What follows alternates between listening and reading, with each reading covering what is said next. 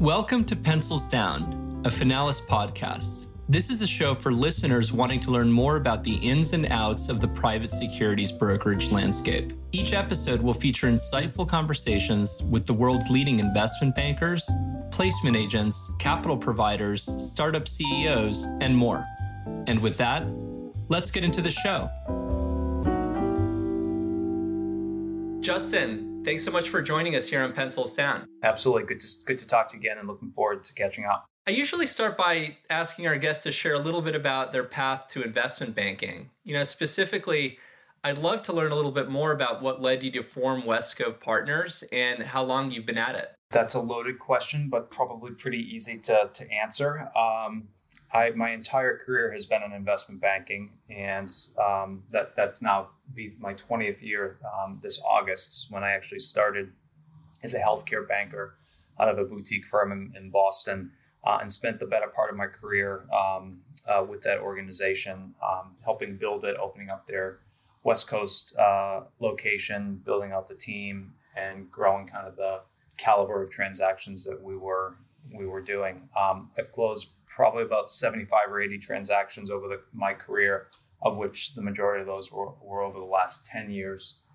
And just reached a personal inflection point of realizing that what I was hoping to achieve professionally was not going to be able to be accomplished at this prior firm. And so set off to decide if it made sense to join a larger firm and bring my healthcare service experience to an organization or to start a firm. And after doing a lot of soul searching and spending a lot of time with my mentors, talking to the community and the private equity firms and lawyers and accountants that I had relationships with for the last 10 years, just kept coming back to realizing that we could, if we were focused on providing execution excellence, being very selective with the clients that we engage with. And the number one thing is making sure we're hiring the very best people to join our team, that we could create something pretty special in a firm, which has now become Westcove. So we're halfway through our second year.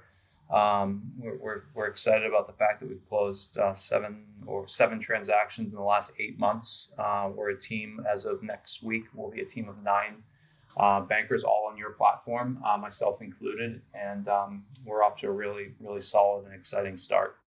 Thank you for that. I mean, obviously the Westcove story, you know, Westcove really being one of Finalis's early partners, as Finalis was getting off the ground a couple of years ago to today. I mean, we've seen that growth firsthand.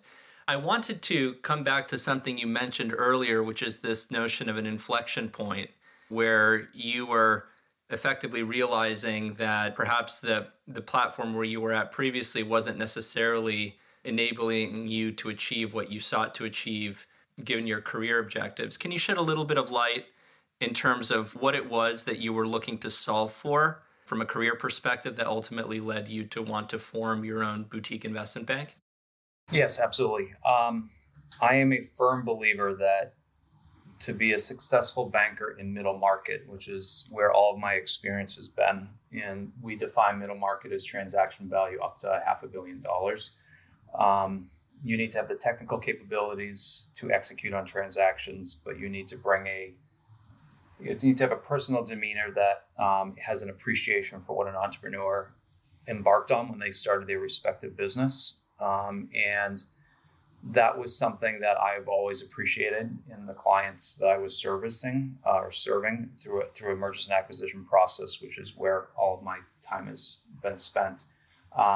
And I just realized that in addition to that, to be successful as a banker, it can be very much one-dimensional. If you create a team around yourself that respects the work that the managing director or the VP or a director does in a process, and you serve as a mentor and a coach to those individuals to allow them to grow professionally and stretch their capabilities, that you can scale up a business, or my thought was you could scale up a business pretty quickly. And so I think there are a lot of bankers that have a very one-dimensional approach towards processes, and I actually approach things from a very different perspective and different way, which is like, how do we include everyone in part of these teams that they're growing and that they're learning from each respective transaction and bringing the best practices that we know into every transaction, but also learning in each of those transactions.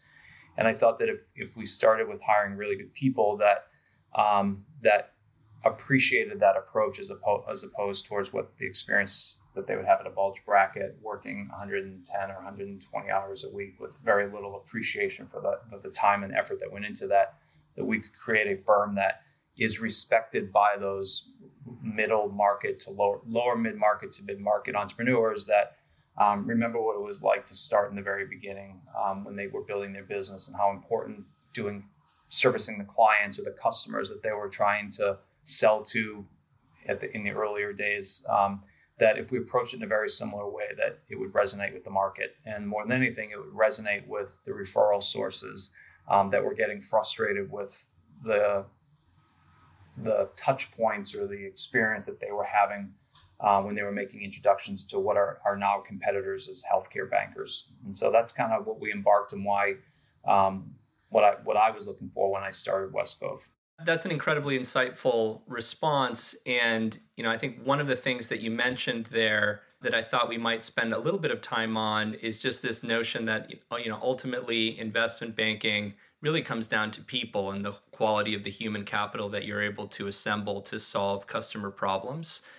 It seems that on a daily basis, newspapers like the Wall Street Journal or Financial Times talk about, the challenge that large bulge brackets and boutiques have in attracting and retaining quality talent. Tell me a little bit about Westcove's strategy to attract and retain talent. Yeah, absolutely. I think that's a really good question. I'll start off by saying we're not mature enough to know that the way we've created this other approaches is correct. I think in 2 years from now, ask that same question, and I hope I can give a very similar answer with a proven track record of it being correct. But we've started off with hiring people that really have a passion of being in investment banking, but also aren't necessarily focused on going to bulge bracket firms. And so I think that's been one of our big pull that we've had for our team, which are a series of previous investment bankers that I've worked with or have not worked with that left larger investment banks and joined Westcove, individuals that are graduating from business school, had opportunities to join bulge bracket banks and elected not to and come and joined us. It's because we are leading with client service first. And in parallel with that, we're leading with how do we create an environment for our team members that is focused on not only doing great work for our clients, but also giving a great experience to them through like the coaching and mentorship, which I believe will, in the long run, create a lot of value for Westcove because we are creating a lot of value for these individuals.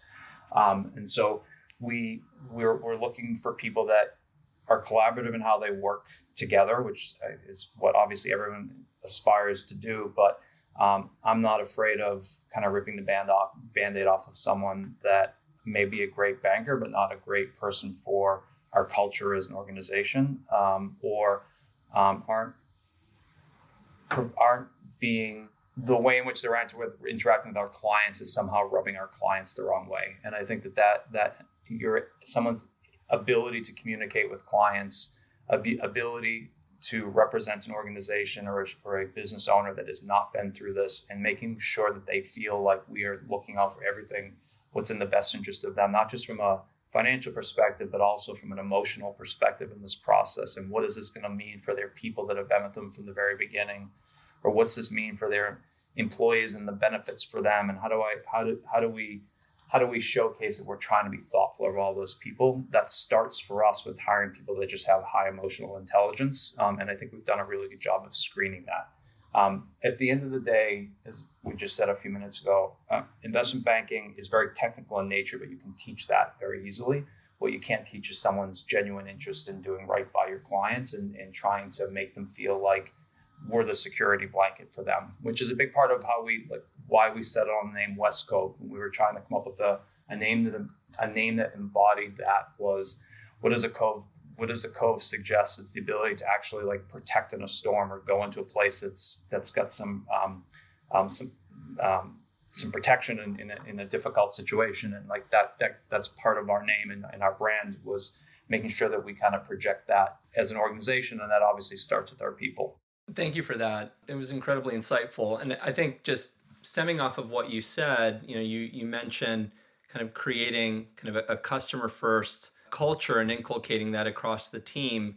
Curious to learn a little bit on your perspective of having grown and scaled the team in the midst of a COVID pandemic that forced all of us to work from home. You know, so much about investment banking and professional services, certainly talent development in professional services is about, to a certain extent, creating an office culture and an office environment. Tell me a little bit about how you overcame that challenge, given the fact that the pandemic forced us all to work from home.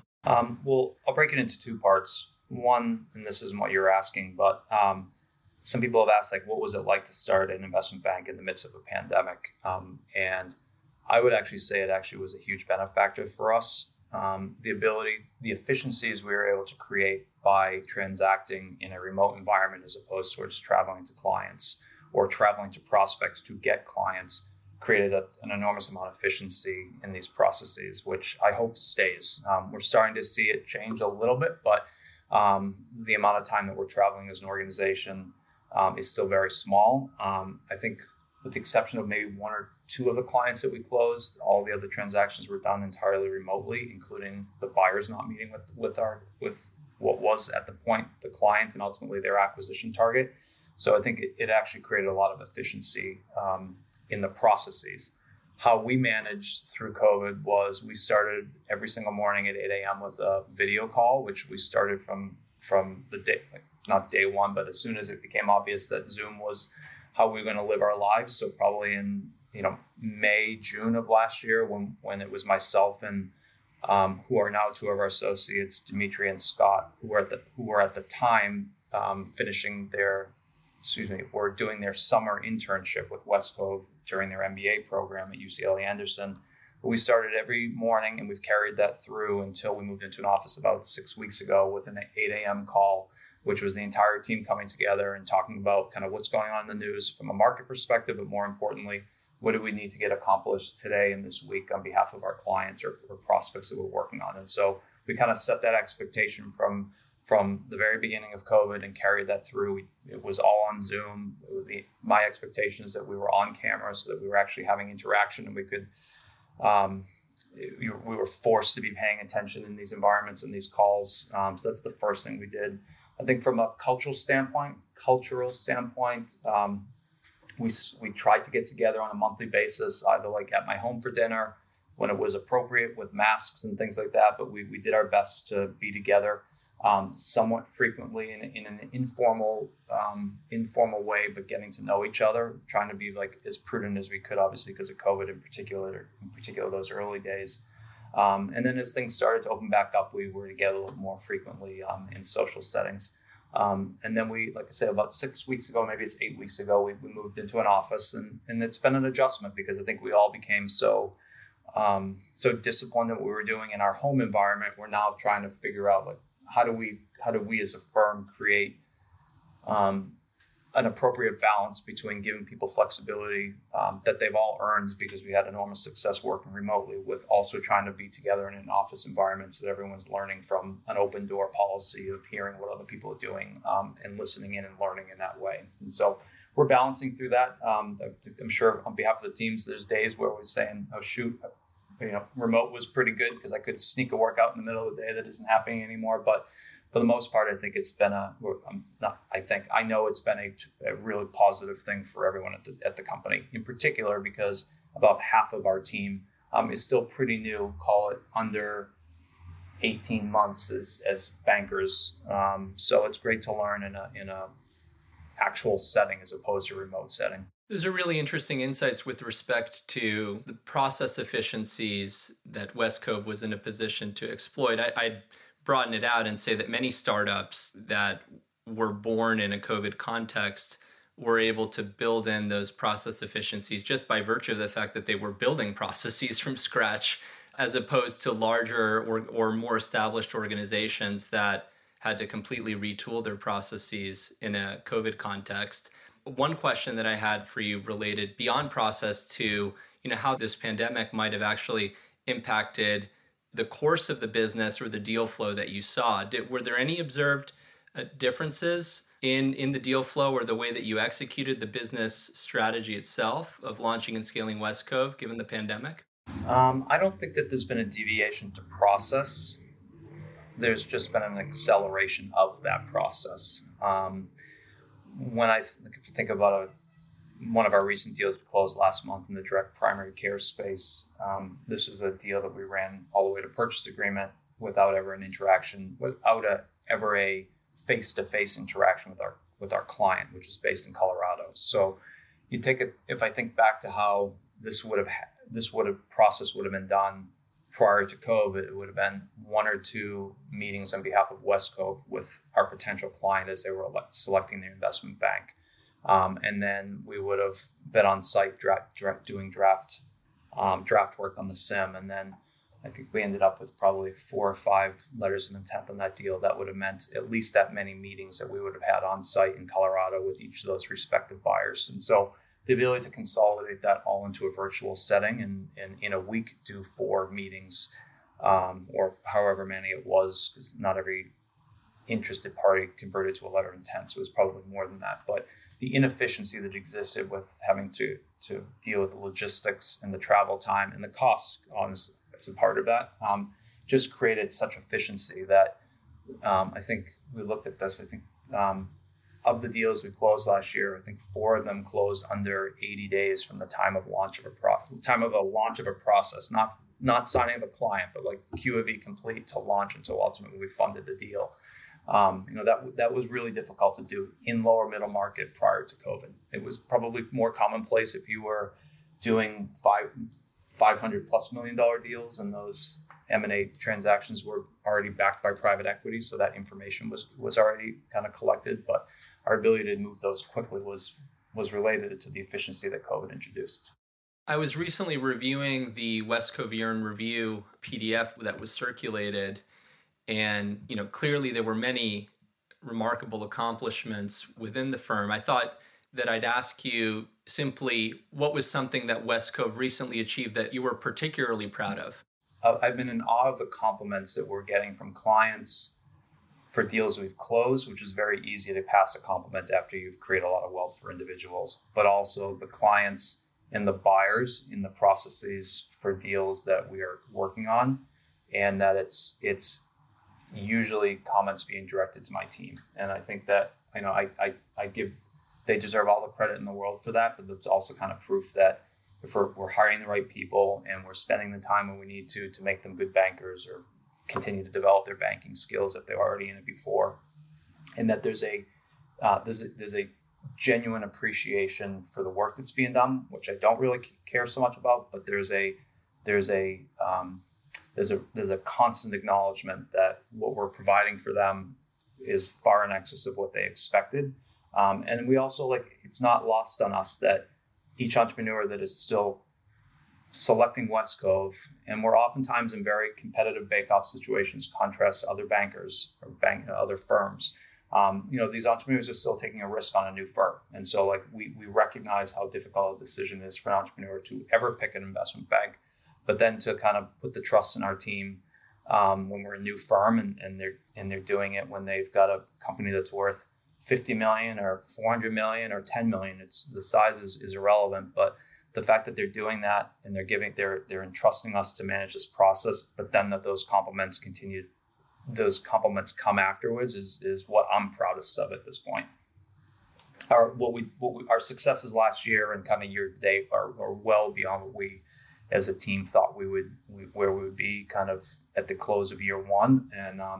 And obviously, it's all around how do we do it again in year 2 and year 3 and year 4 and be a little bit better each respective year. But we're really happy with where we are at this point, not because of the number of the deals or the size of the deals or the aggregated transaction value, although those are all easy things to measure.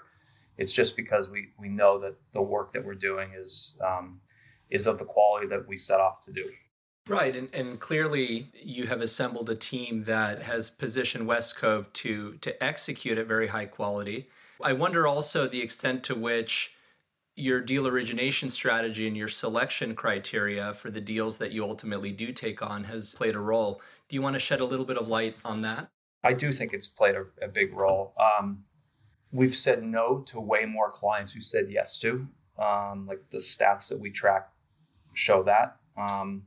We have, and it wasn't an easy decision, we've and you know this, I think we've terminated a couple clients in the early stages of our relationship with our clients because we didn't feel like they were either invested in the process or we thought we were going to be able to get, not necessarily get to the finish line, but get to a result that we were happy with or we thought our client was going to be happy with. And so, you know, refunding a sizable retainer to a client in the early stages of a startup is not an easy decision to do, but doing things like that have given us the ability to focus on the deals we are working on. And so it's not an easy thing to say no to a client that's wanting to work with you and pay a retainer and then trusting you for their process. But we've kind of sent the message to the entire team is that we should all be deciding on which deals we take on as an organization, even if not everyone is staffed on the deal.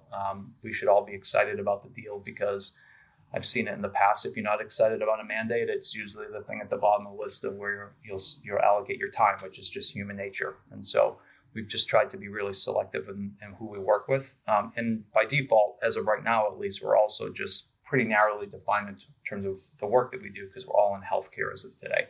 And as that changes or that broadens into other verticals, which I do think I'm certain we will do at some point with the onboarding of someone that actually has the experience outside of healthcare. That may become a little bit more of a challenge, but I do think that has been a big part of our success in getting these deals to the finish line. I noticed that you mentioned just now that the possibility of broadening out the industry focus of the firm is something that is being considered. What are the types of signals that you would need to read or additional information that you would need to gather in order to determine whether or not that is the right decision for the firm?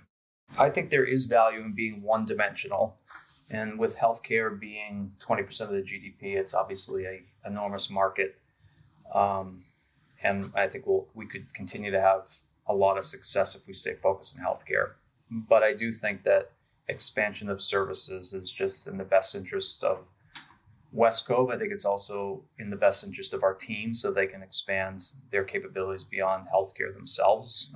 If you're an associate year two or year three post getting your MBA, I think there's benefits to having a healthcare experience, and maybe it's business services or consumer experience. So I think it's helpful for the team.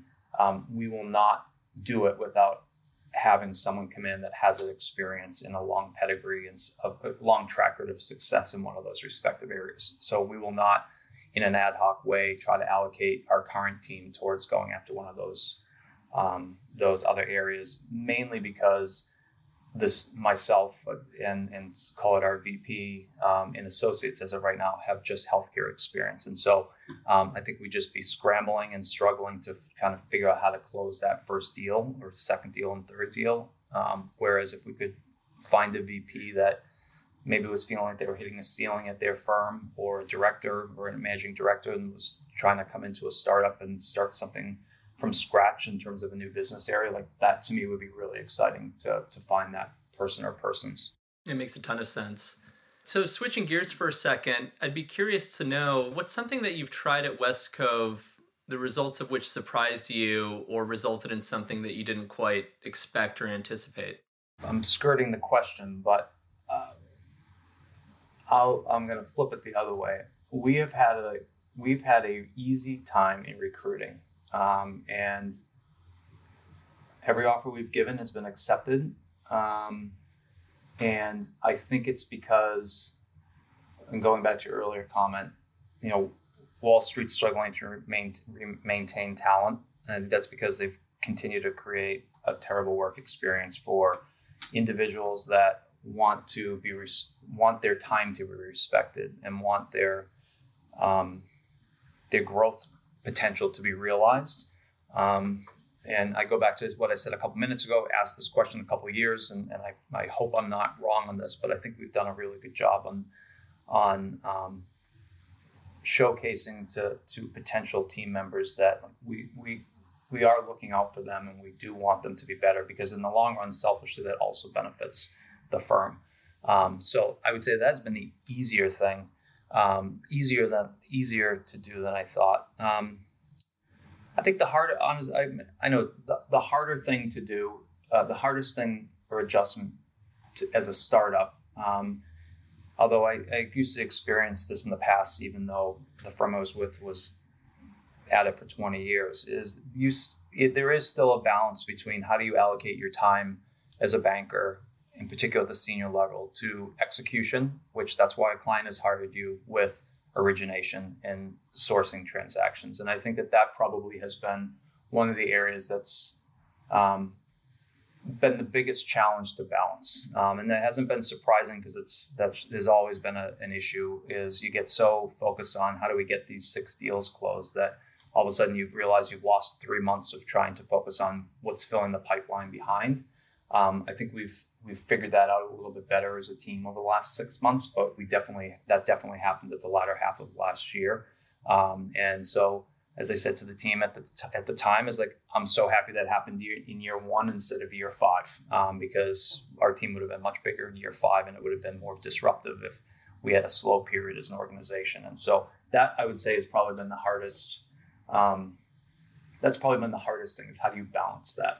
You know, one of the things that stands out as I'm visiting your website and going through your year in review is this notion of directing part of the proceeds that Westcove generates into various impact investing initiatives. That stands out as being quite unusual, certainly among investment banks that we've come across.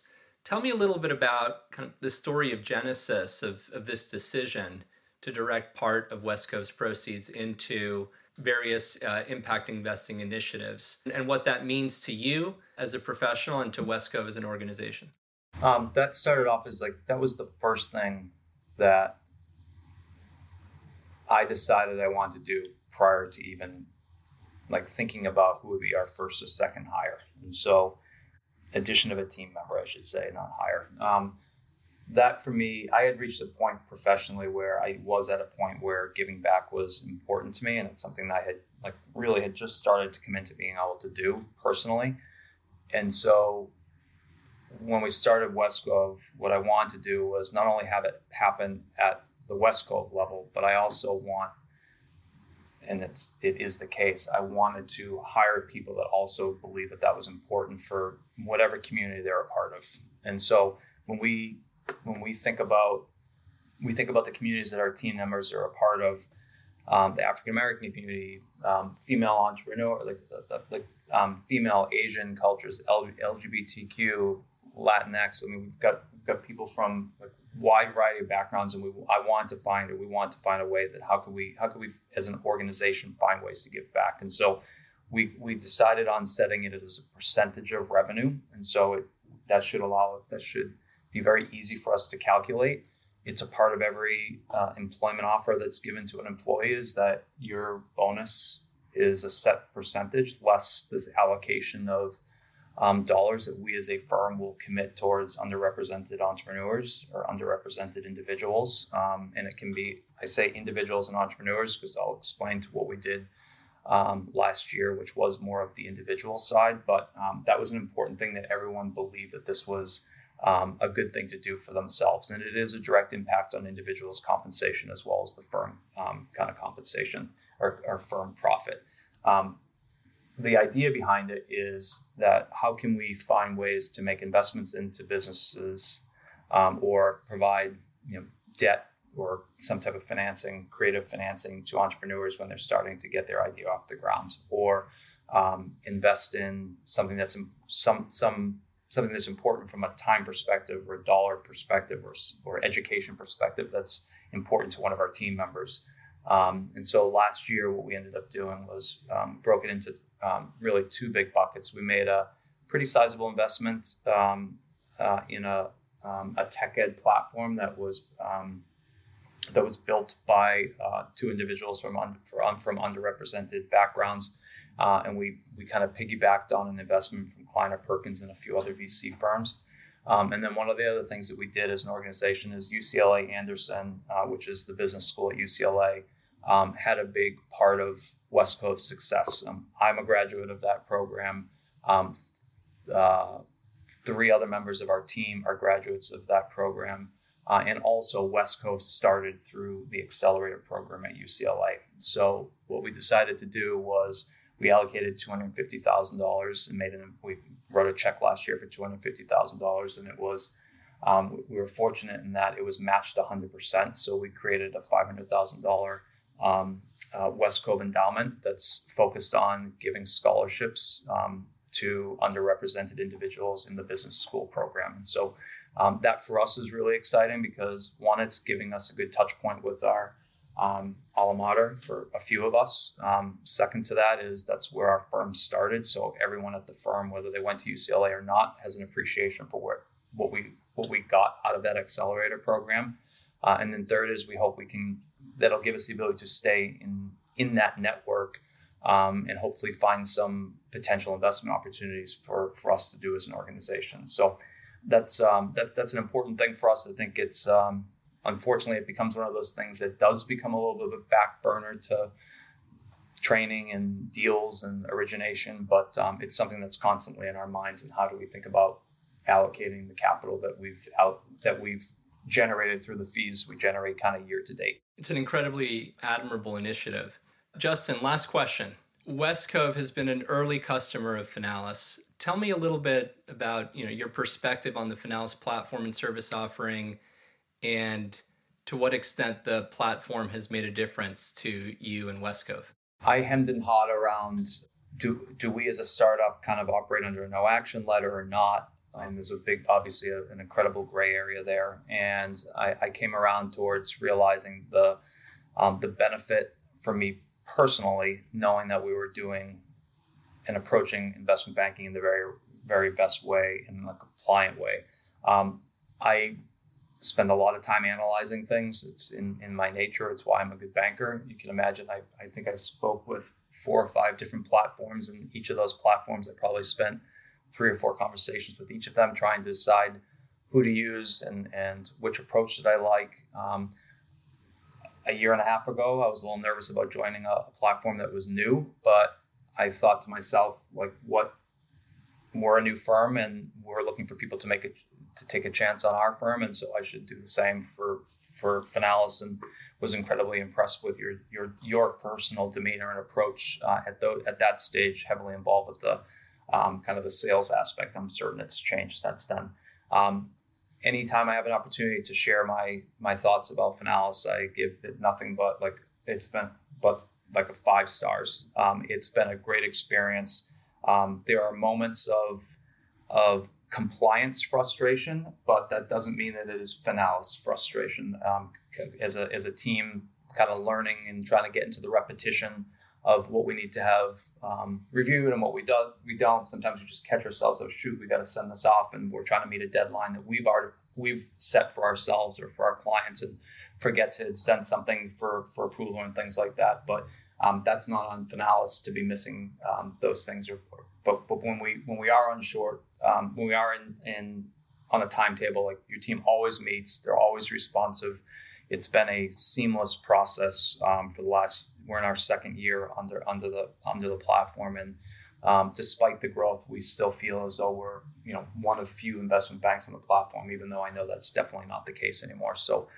Raving reviews for me, and we couldn't be more happy with the decision thus far, and haven't second guessed it once.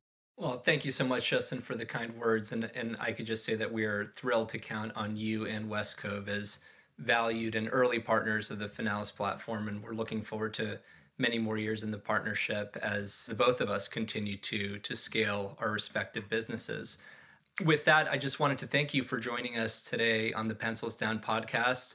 Congratulations again on your incredible successes over the last couple of years, and looking forward to speaking with you again sometime soon. Likewise, really appreciate the time, and we will talk soon. Finalis is a broker-dealer platform with everything that M&A advisors, investment bankers, and placement agents need to succeed. We deliver a broker-in-a-box regulatory affiliation solution replete with tech-enabled compliance, research and analytics, deal lifecycle management tools, and a first-of-its-kind deal marketplace. Learn more at www.finalis.com.